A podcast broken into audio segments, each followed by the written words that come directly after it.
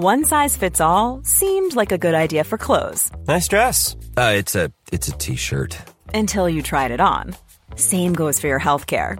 That's why United Healthcare offers a variety of flexible, budget-friendly coverage for medical, vision, dental, and more. So whether you're between jobs, coming off a parent's plan, or even missed open enrollment, you can find the plan that fits you best. Find out more about United Healthcare coverage at U H one dot com. That's U H one dot com. Here's a cool fact. A crocodile can't stick out its tongue.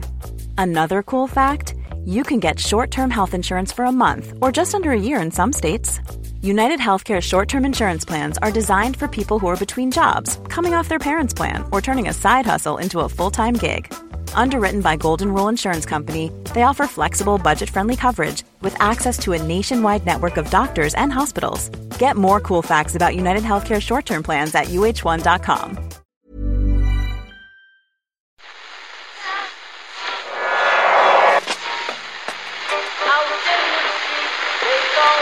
What is that? That's the second time it's gone off. They never go home, they never go home, they never go home, those, those, those boys.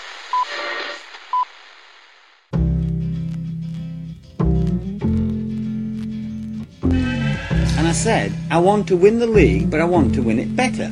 You can understand that, can't you? Yes. Good lad.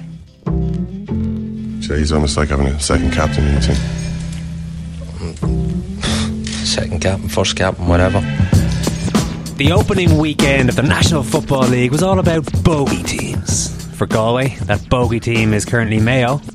They've failed to beat their neighbours five times in a row since Kevin McStay took the Mayo job last year. For Kerry, it's any Ulster team managed by Mickey Harte, the bane of their life when he was Tyrone manager. He was at it again on Saturday night, taking Derry to Tralee and coming away with the points. For Dublin, their bogey team, their nemesis, the county they just can't crack in the league is, Ken? Uh, Dublin. Dublin, Dublin or Dublin's. I'm sorry, team. Can I just say, uh, oftentimes we've just recorded the football podcast. I can forgive Ken for not, you know, his yeah, head he's, is he's, he's is a little away. In, yeah, in, yeah. in this case, I said, oh, we'll just crack the, crack on with this now. Get yeah. the G A A podcast done, then Ken can fully focus. He's going to be sharp as a knife. He's going to be sharp as a knife here, yeah. and that's your first answer. So, well, Ken, I'll repeat the question for Dublin. Dublin's bogey Dublin's team, bogey team well, in du- the national football. Every league. Dublin match is against Dublin, really. No, okay, this could be a good save. Give him time. Uh, Dublin's bogey team. Yeah. Dublin's bogey team is Monaghan. Okay, that's good. You pulled it out of that. How did you know that? Uh, because they were playing them the other night, and I was I was actually out in the local area uh, talking to Dublin fans after yeah. uh, the game, this and we were talking good. about uh, you know the Dubs and Monaghan and the struggle to yeah. tame wow. the, the men of Monaghan. So. No, you've, you've put me right back I to my box there. That's unbelievable stuff. Dublin have failed to beat Monaghan since, as Ken knows, yeah. from speaking to Monaghan. And yeah, well, this is the thing. It's a, you're steeped in it. In the in in Fairview, in, in Dublin three, you are steeped in this stuff. Yeah. You can't help but, but learn it by osmosis. Yeah, it's true. Dublin have failed to beat Monaghan. Go on, sorry. No, I was just wondering what the feeling was, you know, on the streets. Our, this is our Why can't they beat the Monaghan? It's been twenty seventeen. Ken. I mean, sure, they did beat them in the Ireland actual I semi-final. I know, but in the I league. Mean, yeah, but I just thought we should throw it on the record. The feeling on the streets was that Dublin that Dublin can't beat Monaghan because it means too much more to Monaghan to win that match. Mm. Okay, that's that was. If you if you want the truth, that was the arrogant feeling. On the if you want the truth, it, okay, yeah, good. It's. Oh, the Dubs didn't really care. It's their cup. It's their cup final. It's it's their cup final. So that was. Yeah. That's the kind of patronising attitude that will probably keep Monaghan fired up for the next few years. They didn't play each other last year. That was only because Dublin had been relegated by Monaghan at the end of the twenty twenty-two yeah. league. One of five occasions in the last nine years that Monaghan have survived on the last day of the season. So you have Dublin's number. It was a running game yesterday. I was watching. The Detroit Lions run the 49ers almost into oblivion last night, Murph, before the 49ers came up trumps in the end. But I kind of felt there were similarities with mm. the way Monaghan were slicing Dublin, through. Dublin couldn't handle the, um, the Monaghan ground game. I should say U S Murph tomorrow for World Service members only. Yeah, uh, they couldn't handle uh, Monaghan's elite running back, Stephen O'Hanlon. yeah. He repeatedly punched holes in Dublin's uh, O-line, uh, D-line. Well, there was some good blocking and... There was. Screens being set and so forth. Yeah, exactly. There was a lot of displacement in the Dublin yeah. uh, D-line, yeah. uh, w- which Stephen Hanlon was more than happy to like uh, exploit. It was, um, I mean, that is insane that Dublin haven't beaten Monaghan since twenty seventeen. Because every year it's like, Monaghan have pulled off an incredible shock by denying... Du- I mean, they've actually just done it Par for the time course. and time and time again. Uh, but they do have a lot of fun, you know. Monaghan, Monaghan football fans, they've... They've had a hell of a run, you yeah, know. Get good, they could get good bang for their buck. They really, they really do, and they mind their books up there as well.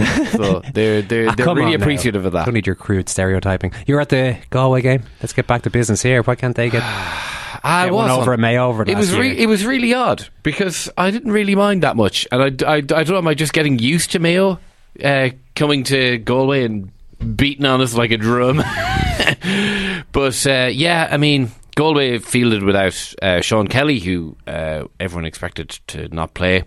Then Damien Comer, uh, w- it was announced fifteen minutes before the game was due to start that he didn't start, and he wasn't even uh, uh, on the subs bench. And kind of after that, then it kind of became, okay, no Killian McDade, obviously, uh, no Liam Silk.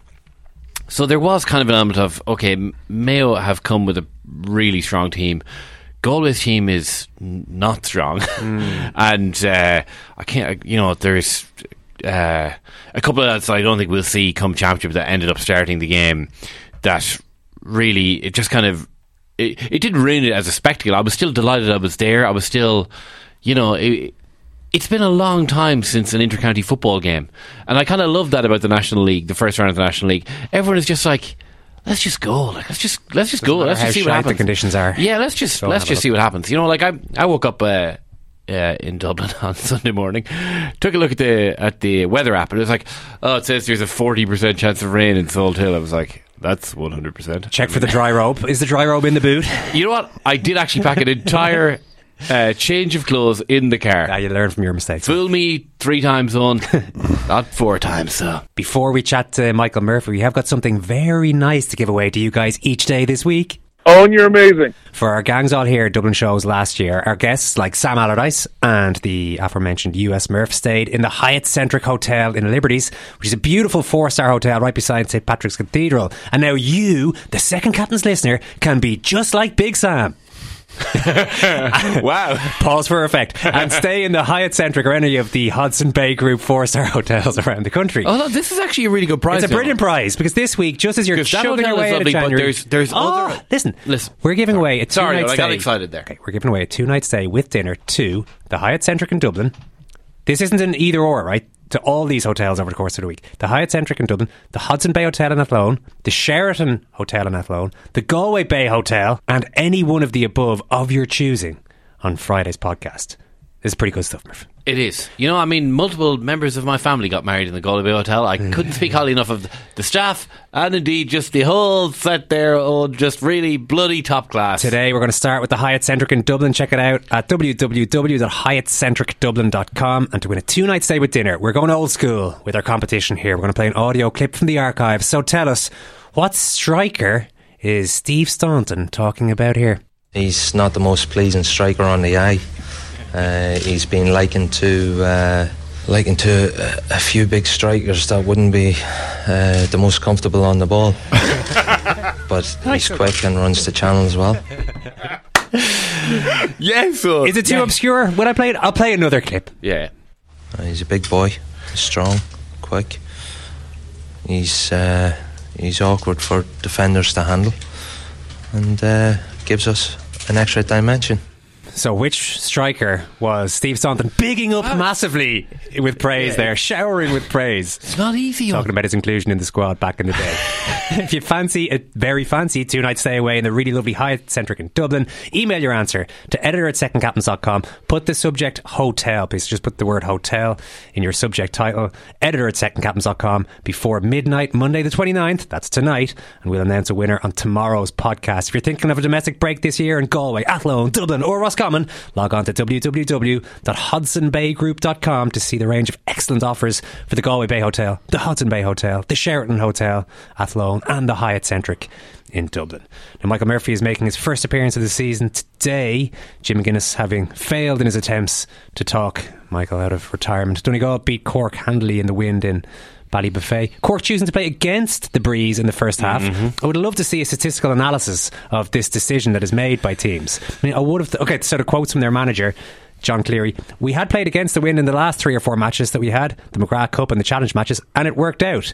If we had known the wind would die at half time, we certainly wouldn't have. Well, it is always, you know, I would always play with I would always play with the wind while the wind is there. I would have thought that's the well, and that is one way of thinking, and it's a school of thought that I adhere to. Mm. Anytime I've ever been captain of any team, I'll take that wind. Of course, the wind could always, in fairness to John Cleary, the wind could always get stronger in the second half, so you could yes. have an even stronger wind yes. to play against. Who yeah. knows?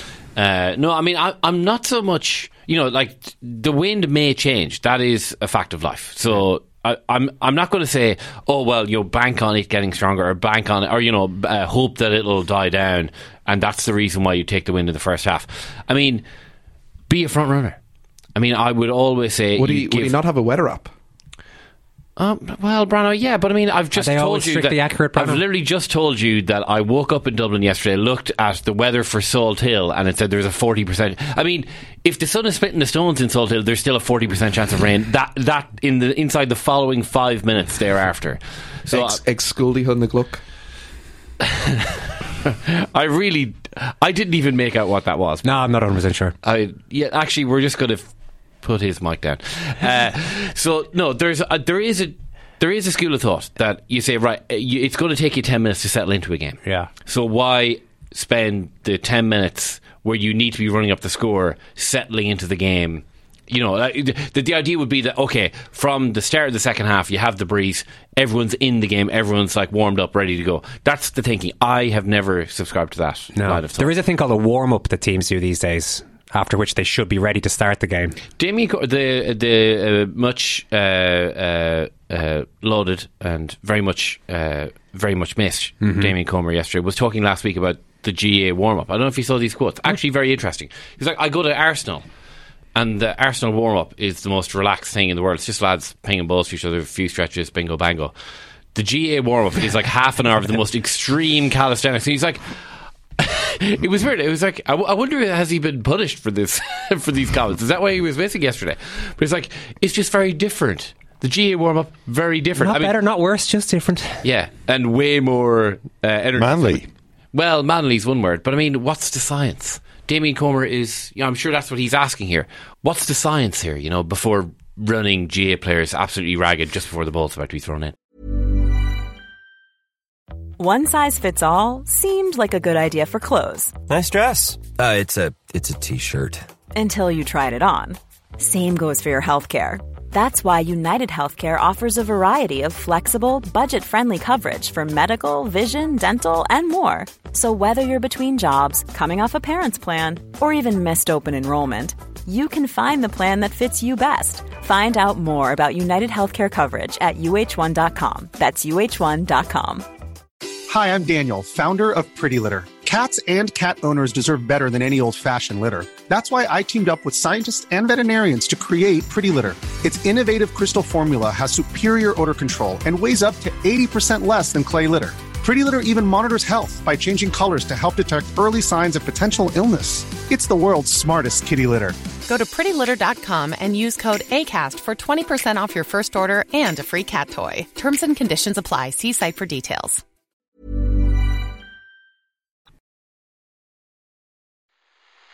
And he is my second captain.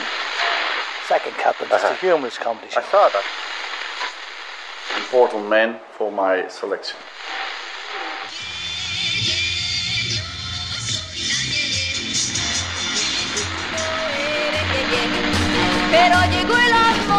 What is it all about? There's no tennis, it's bones of pig. David Clifford! Dublin! I love me county. It's a dump. We're going to do it.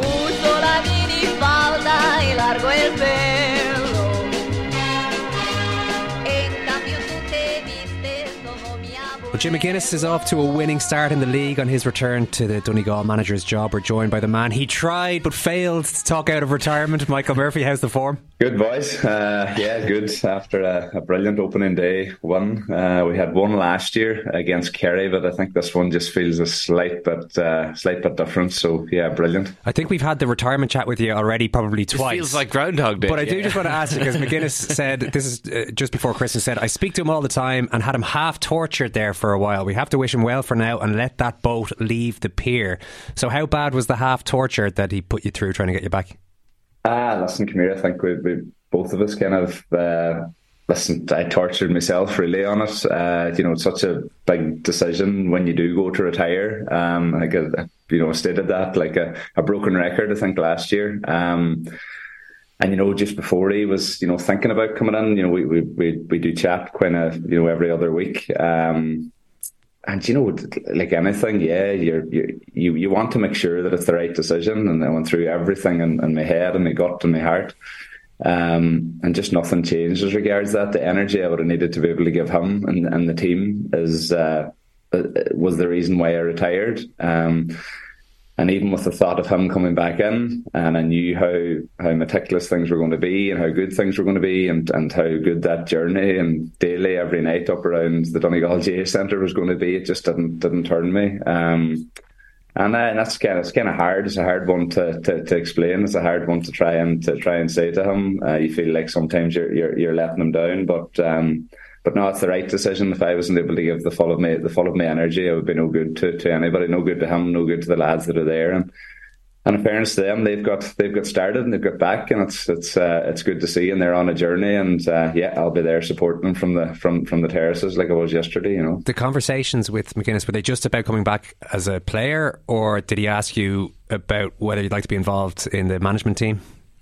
No, they were player player only. Um, Yeah, uh, listen, they were totally player only, and that's the way I think myself. I would like to have, to, to, to have been involved. If I was going to be involved at all, it would have been that. I'm no, nowhere near it. I'm trying to do my my years or my experience on the on the coaching side at underage and back with the Donegal development squads. I'm, I'm taking the, the club minor team here for the third year, so I'm, I'm trying to, to learn in that regard. But uh, yeah, they were just playing only. Uh, there was no chat of anything else as regards that. And there's a there's a couple of good additions there, and, and Colin McFadden and, and Neil McGee along with them. Yeah. Um, when you say that you spoke, you speak to him every other week, has, has that kind of kept up over the years? So even while you were with Donegal, even while he was in, you know, China, in North Carolina, w- there would always have been like that kind of relationship between you and him that you'd have you'd have kept in touch throughout all of that time.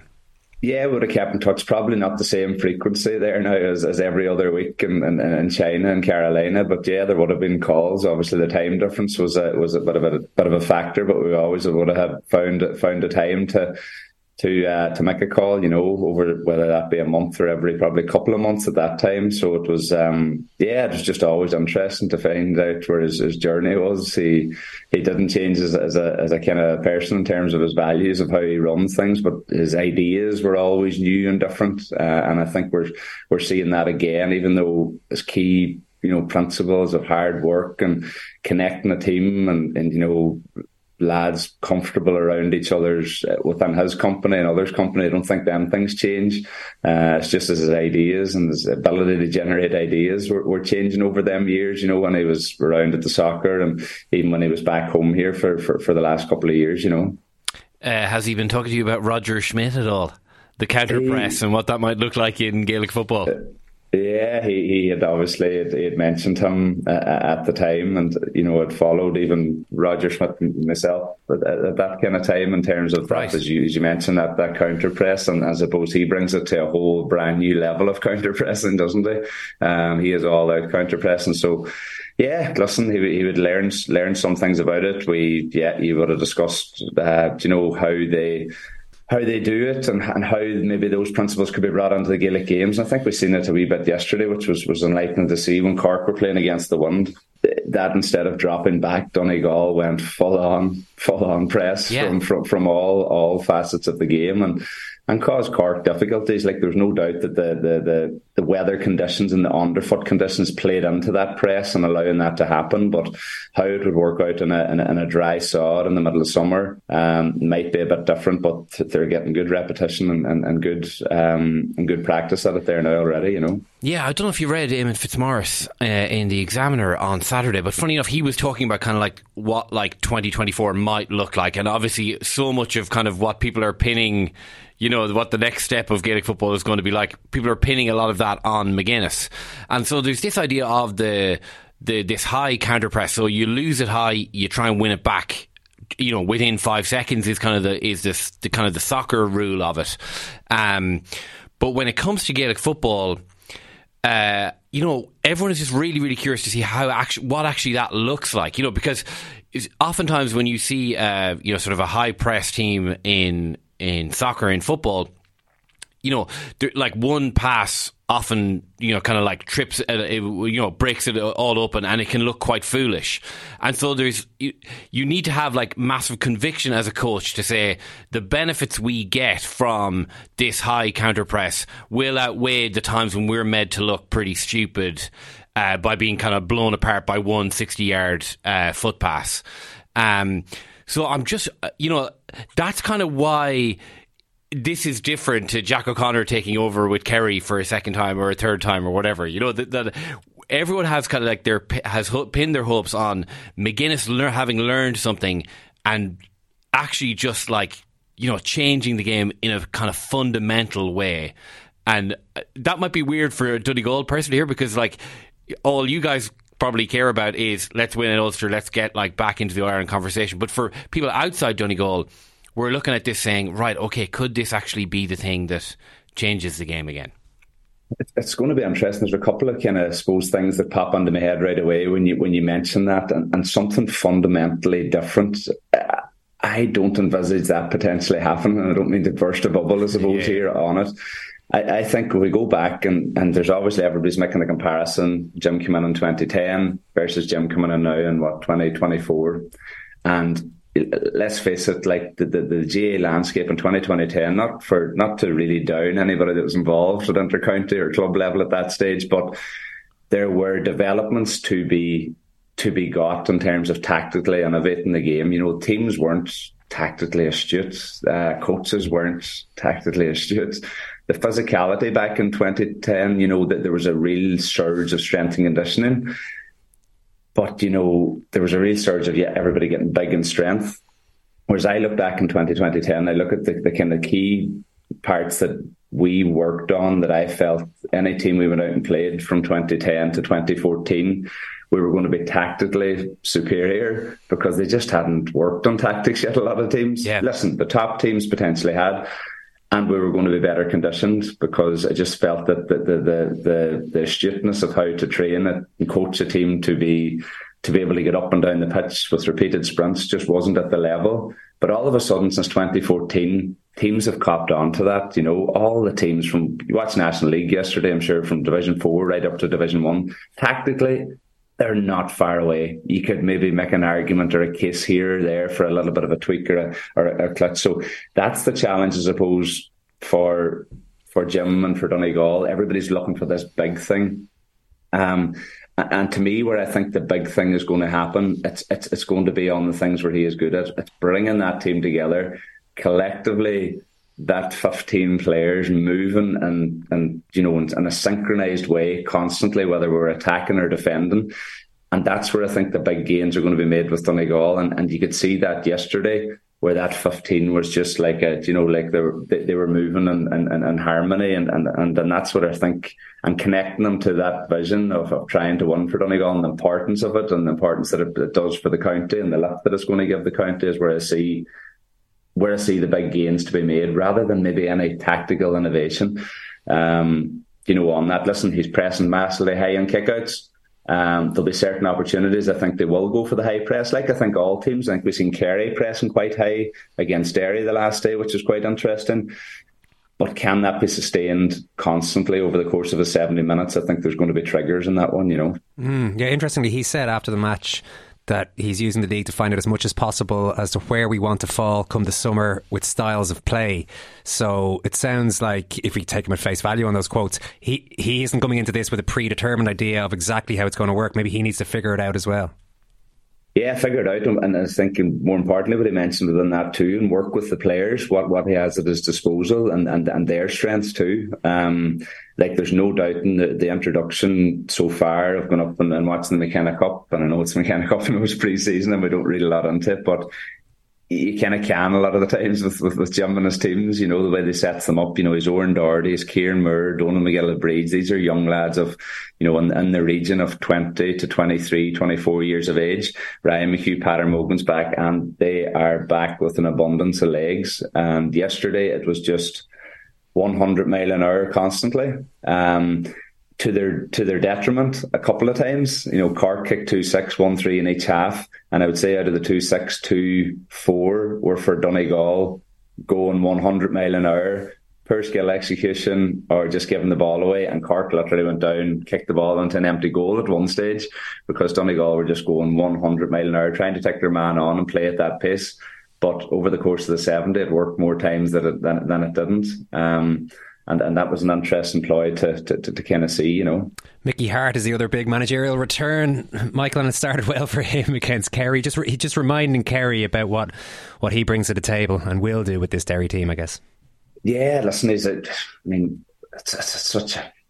I still can't to this day figure, figure out Mickey Harte on it. Yeah, it's red and white, you know, so you're not maybe initially being completely uh, surprised by it, but then you just see the, the oak leaf crest and you just say to yourself, my God, this just doesn't just doesn't sit sit, oh. sit right. I don't know if it's an Ulster thing where it's just you associate certain people with certain counties and that's the end of it. But, so, so you're finding uh, it weird as well, because in Derry, I mean in Tyrone, they're they're fuming. Like, you know, it's it's quite clear that that a lot of Tyrone people are deeply unhappy about this, mm. you know, and especially if he now goes on a run and wins a North Ireland title. Yeah, and it's going to be absolutely bonkers stuff up there. Yeah, and it's not to say the Derry people are actually. Sorry, forget about North Ireland title, by the way. Sorry, I mean it beats beats Tyrone potentially in an Ulster Championship. Yeah. In the meantime, sorry, Murphy. Yeah, I mean, and, but I mean, uh, the, the point I was going to make is that it's like not like Derry people are ecstatic about it either, you know, which is which kind of does make it like. That's weird as well. You know, it's usually like you're laughing at the expense of one of the, but the, the both counties seem a little annoyed about the whole thing. I think Derry, I think Derry might get over it if he leads yeah, them all the way. To correct. Be honest, yeah, yeah, correct, correct. Derry, I'll get over it one hundred percent. Listen, the way he looked at it, I, I believe the way, way he looks at it, like he, I would say he was fairly stung and hurt by his departure from Tyrone. You know, he departed after all those years, and people might have said, eh, "Did he depart?" You know, I would say he was, there was more push. Rather than him departing there in that one. And like this man, I got to know him, I suppose, last year in the work with B B C. And even though we, we, we shared pitches for ten, twelve years prior to that, um, you know, I never really got to know Mickey Harte as such. So just to actually see him in operation throughout games like this, it's the old cliched one, but you can see he, he he's, he's mad to win. Um, and yeah, done doing it in Tyrone and with Eric O'Kieran would be brilliant. But you can see... he sees an opportunity with Derry to win a, to win an All-Ireland mm-hmm. and sees an opportunity to be a winner, to get up, to get a team to another All-Ireland, and make his All-Ireland at senior success for. Um, and, you know, when you look at it on the on on, on plain face, they have... they're up there with every every opportunity uh, than any other team here currently at the moment. But it just doesn't. It just doesn't feel right at the moment, you know. Maybe with time. Maybe with time. Uh, there'll be plenty of time to get used to it, I suppose. The other, I mean, a lot of the Ulster teams giving us the stories, as has been the case for a while. I think Michael Monaghan. We mentioned this stat earlier on. They haven't lost to Dublin in the league since twenty seventeen, which is hilarious. The only person hilarious. Who seems unimpressed with that stat is Vinnie Corey. It was put to him afterwards yesterday, the Monaghan manager, and he was like, "Yeah, well, the boys aren't afraid of Division One. You know, we we play these big teams every year, but it's it's impressive going." Yeah, the, the, their their ability against Dublin is nearly rivaling their, their, their ability to, to, to, suppose, to prove the doubters wrong. There's yeah. two things that's happening. They're great at proving the doubters wrong, and they're great at playing against Dublin. Um, but yeah, credit to them. Listen, I watched them in the McKenna Cup against Donegal, and they were, my God, Cork were bad yesterday, but they were they were absolutely terrible. And there was a lot, a lot of players that were playing that day that are playing now. And you looked at, you know, Kieran Hughes going, he was a bit part the last couple of years, but he was always a crucial player for them. You know, Conor McManus not playing, and then Rory Beggan, which is a huge one. Like, um, you know, and and you know, it just didn't really give them much of a hope uh, at all against Dublin. But yeah, listen, they, they do have pace. It's, it's their ability now and their consistency to kind of show that. I thought, I think they still will potentially struggle in, in Division One. Um, but but credit to them, and what, what a start, you know. Yeah, you know, Dublin used to be able to glide through the league. That's obviously not the case anymore. I mean, that doesn't stop them performing in the summertime, but that's the reality, and it has actually been the reality for the last three years with Dublin. Yeah, and I think it points to what I, what I believe last year, and we spoke about it on here a, a lot of the times, or I generally spoke about it a lot, you know, and yes, we need to get away from that, that those Dublin teams of the past, but Dublin's backups aren't near as strong as they once used to be, or the players that were coming into the Dublin teams back in, you know, the, the kind of the two thousand eighteens, two thousand nineteens, twenty twenties, like you were, you know, you had hungry Niall Scullies, you know, you had, you know, Paddy Smalls coming in who were just mad for that jersey, you know, um, and it, it, naturally they're just not of that ability anymore. And as a result of players not being of that that ability, then you're obviously suddenly you're going to come back to the pack that a little bit more. Um, listen, that's that's no it's no dig at Dublin whatsoever, but it's just that the players that are generally coming in now to make inroads just aren't at them that same level of what is there. And um, you know, they still have the Fentons, they're still rolling out their, their their big players there. But listen, I'd say they're only back this last number of weeks. They'll play themselves through the league. They'll glide through Leinster, and, and you know, it's, it's it's where where the season kicks in for Dublin is, is, is further down the track, you know. Just on, you mentioned Beggan there, um, obviously gone to try his look at the N F L. Are you envious of that, that this, this is a pathway that seems to be opening up now for, for players? Hold on a second. Uh, like, Adam Vinatieri was like forty in these Super Bowls. I mean, forget about Jim McGuinness getting him back. How uh, would you answer the call of Kyle Shanahan is the important question, Michael. Uh, you might answer. You might answer the call, all right, but um, yeah, you mightn't do much more with it. Um, yeah, listen, it's fair play to them. Number one, it's uh, just the, these new inroads. Like it used to be, I suppose A F L was the big one, wasn't it? That was the, the one for so long, and this new avenue now of of the N F L is uh, it's just so intriguing. Like, you know, there's so many questions. What type of kicker are they going to be, and mm. uh, and, and how it's going to, it's going to happen. But it, it, it sounds real. Like it sounds a real life. You know, live possibility. Sometimes when we see these possibilities, you think, ah, they have about five steps to go through, and you know they might do step one and step two, but they'll they'll, they'll never mm. make it to, to the final. But uh, it'll just be, yeah, it'll it'll I, be interesting. But envious? No, listen, I wouldn't, I wouldn't have done it. Definitely not, not, not for you, me. You wouldn't one. have known. Ah, listen, a cold, nice, damp Sunday in Ballyshannon, hey, playing against maybe Leash in a, an opening round of an N F L. I took that over. Uh, abs- yeah, I took that over. Of course, over you know, uh, you know, uh, Florida, you know, Vegas for the Super Bowl. No, I understand that entirely. But I, I, I kind of feel like the Beggan thing has nearly been like underreported. I mean, I or not underreported, but like people are just kind of taking it for granted a bit, or you know, Beggan's away there for a while. But I think it's because it hasn't. If he, yeah. if he ends up in the N F L, obviously, yeah. then yeah. it'll become huge. I think at the moment, it just seems just a little bit hypothetical because he's yeah. doing the training camp, he's doing the. I, the yeah, combine, I think people just are like having a bit of difficulty getting their head around the idea that Rory Beggan could be at this crack, you know, in September of twenty twenty-four. You know. And we haven't just we haven't seen this happen before. So it's yeah. like, you know, when, when when the rumours were going around, who was the recent rumours around uh, Carl Gallagher in the A F L? So you said, oh yeah, right, he is actually going to go to that elite road, mm. you know, whereas this year you're kind of still a bit unsure until it actually happens, whether whether it will happen or not. But I think once it happens once, like anything, I mean, the floodgates could could be open, and, and depending on how he does, and you would, we know from watching him in a style of kicking, and that very straight forward mm. style of kicking that he kicks with the Gaelic ball, you think could definitely easily cross over to that to, to that style of kicking in in, uh, in the N F L. You know, whether that is as a punter or as a goal kicker, uh, we're still unsure as what that could be, and maybe he could be held as both. Who knows? Just last one, Michael. Uh, obviously, it's just the first week into the, the league. Is, is there any team in Division One, do you think, that you look at and feel that the league is important to them in a certain way? W- whether it's And we, we we mentioned one or two of them potentially, but that, is there any team that you think, okay, they need to have a good league, or they they really need to prioritise this, get something out of this for the year ahead? Do do I think they need to? I know one team that is doing it is Derry, and yeah. and, and and Derry are going to do it. Um, you know, they've introduced you know three new players, and there's three really solid players. Jeremy Jeremy, Jeremy Baker uh, at cornerback, Conor McMurphy, corner forward. Would have seen him coming on against Kerry. he's potentially that corner forward that can come in and get those one or two scores per game that you need to, uh, you know, to to to to, to support Shane McGuigan. And Declan Cassidy at eleven is really good. I, I think Derry, and again, and it was extremely early to be doing this, but just in a mindset, I suppose, judging by the journey that we would have went on and and, and kind of the, those years with with um, getting to All Ireland's. Mm. I look at their journey and I say to myself, and I'm, I'm putting myself in the shoes of a Chrissy McGuinness, or I'm putting myself in the shoes of, or sorry, a Chrissy McCaig, or I'm putting myself in the shoes of a Conor Glass. And, and, you know, I think they're looking back in that Kerry game last year in the semi-final and they're saying, yeah, do you know what? Huge disappointment, semi-final, we're beat. But I think they're taking huge belief from that. We went toe-to-toe with a team that only got beat by a point in the last minute against Dublin in the All-Ireland. We're here, we're here to belong. You look through all the key ingredients that you want in, a, in an All-Ireland team. Goalkeeper, Owen Lynch, they have it. People can argue whether the, the fly goalie is, is is is is good for Derry. I believe it is more times than enough. They have key man markers, you know, in the full back line and in their half back line.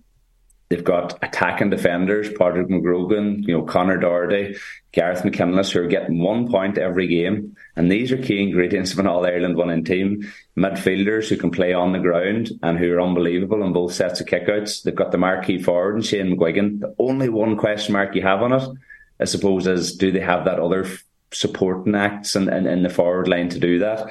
Uh, so far, we haven't seen that. Um, but, you know, they are gradually building, I think, step by step, year by year. They're getting really strong belief. You know, they've gone from Division four up to Division one. They're now competing in Division one. And I, I think they'll want, you know, they've won two Ulsters in a row. Um, and, and I think they're going to go full hog to try and to try and win Division one. And as a result, just keep the toe down. I don't think Mickey Harte knows any differently. I don't think them players know any differently. I would love to be a fly in the wall last week of the conversations around the three Glen lads. I don't think it was Mickey Harte saying, boys, yous are playing, yous are coming back. I think it was the three of them saying, listen, mm. we were close. We're going to start this year off. Conor Glass saying, I'm captain of the team. We're going to start the year off as we mean to go on and lay down a marker. Mickey Harte probably could have said, no, no, oh, he's going, take your two weeks. But he was saying, okay, we, we'll take them there. And that's my my belief of, of the kind of psyche of them players at the moment, you know. Yeah, okay, Mickey Harte, Derry. Sounds like they could be a tip for the All-Ireland, but we'll save that. There's a lot of chats to have between now and then, Michael. Listen, great to talk to you today. Thanks, Emil. Thanks, Owen. Thanks, Mark. A big scamozzle just in front of the Kerry goal. Bit of a dust-up, folks, in the left cornerback position. The physio's involved out there now, is she? From Mayo, look. He is, yeah. Stewart's now, is she? Are pulling off a spectator. A spectator after coming in. A spectator and oh, three, four, Stewart. That's crazy stuff, yeah. You don't want to see four, that like and I tell you, it's taken five. One, two, three, four. Stewart's to hold him and bring him back. He's a strong man, isn't he?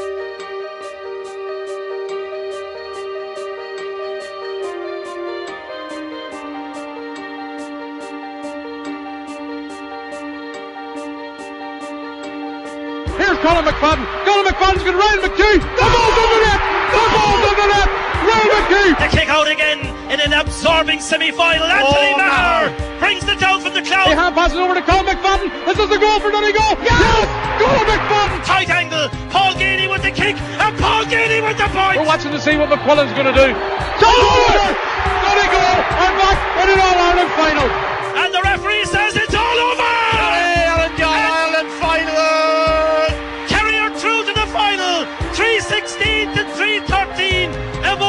Scenes in Park Nagoyle. What an absolutely amazing result by Kerry. What wonderful football by the Kingdom. Up Kerry, up the Kingdom, up Eamon Fitzmaurice, up to Dublin for the All-Ireland. Some game. Before we go today, I just wanted to thank everyone for the many messages we've received about Friday's podcast from Balahi, where we travelled and spoke with the family of Sean Brown. In case you missed it, Sean was chairman of the local G A A club and he was abducted by a loyalist gang in May nineteen ninety-seven while locking the gates of the club for the night. He was driven away and murdered. Nobody's ever been charged with the murder. There is an inquest going on at the moment, but the fear is that it won't get finished before May first, at which point all open inquests into deaths that took place during the conflict will be shut down through the Legacy Act. We met Sean's daughter Siobhan and his grandson Damon.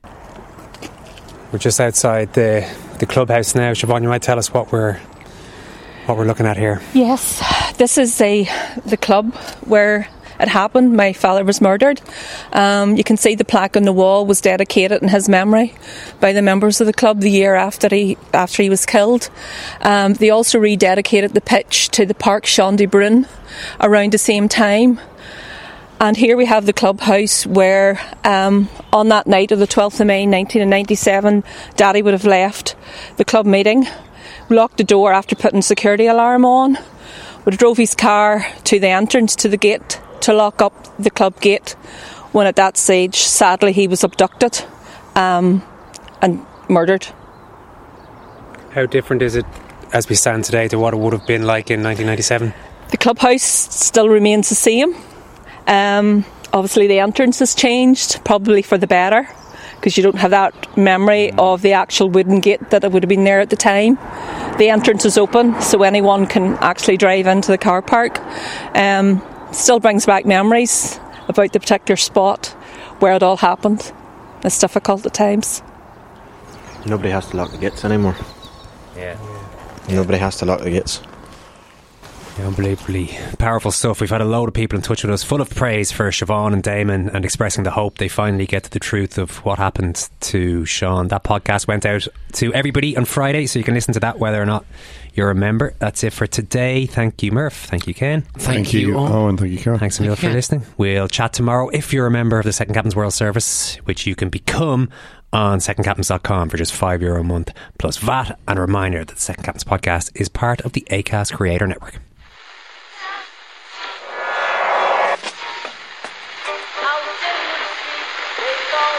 What is that? That's the second time it's gone off. They never go home, they never go home, they never go home, those, those, those boys. It is not war and death and famine, it's not that at all. It's the opposite of that, it's to persuade us of the world outside of that. That's why sport's important.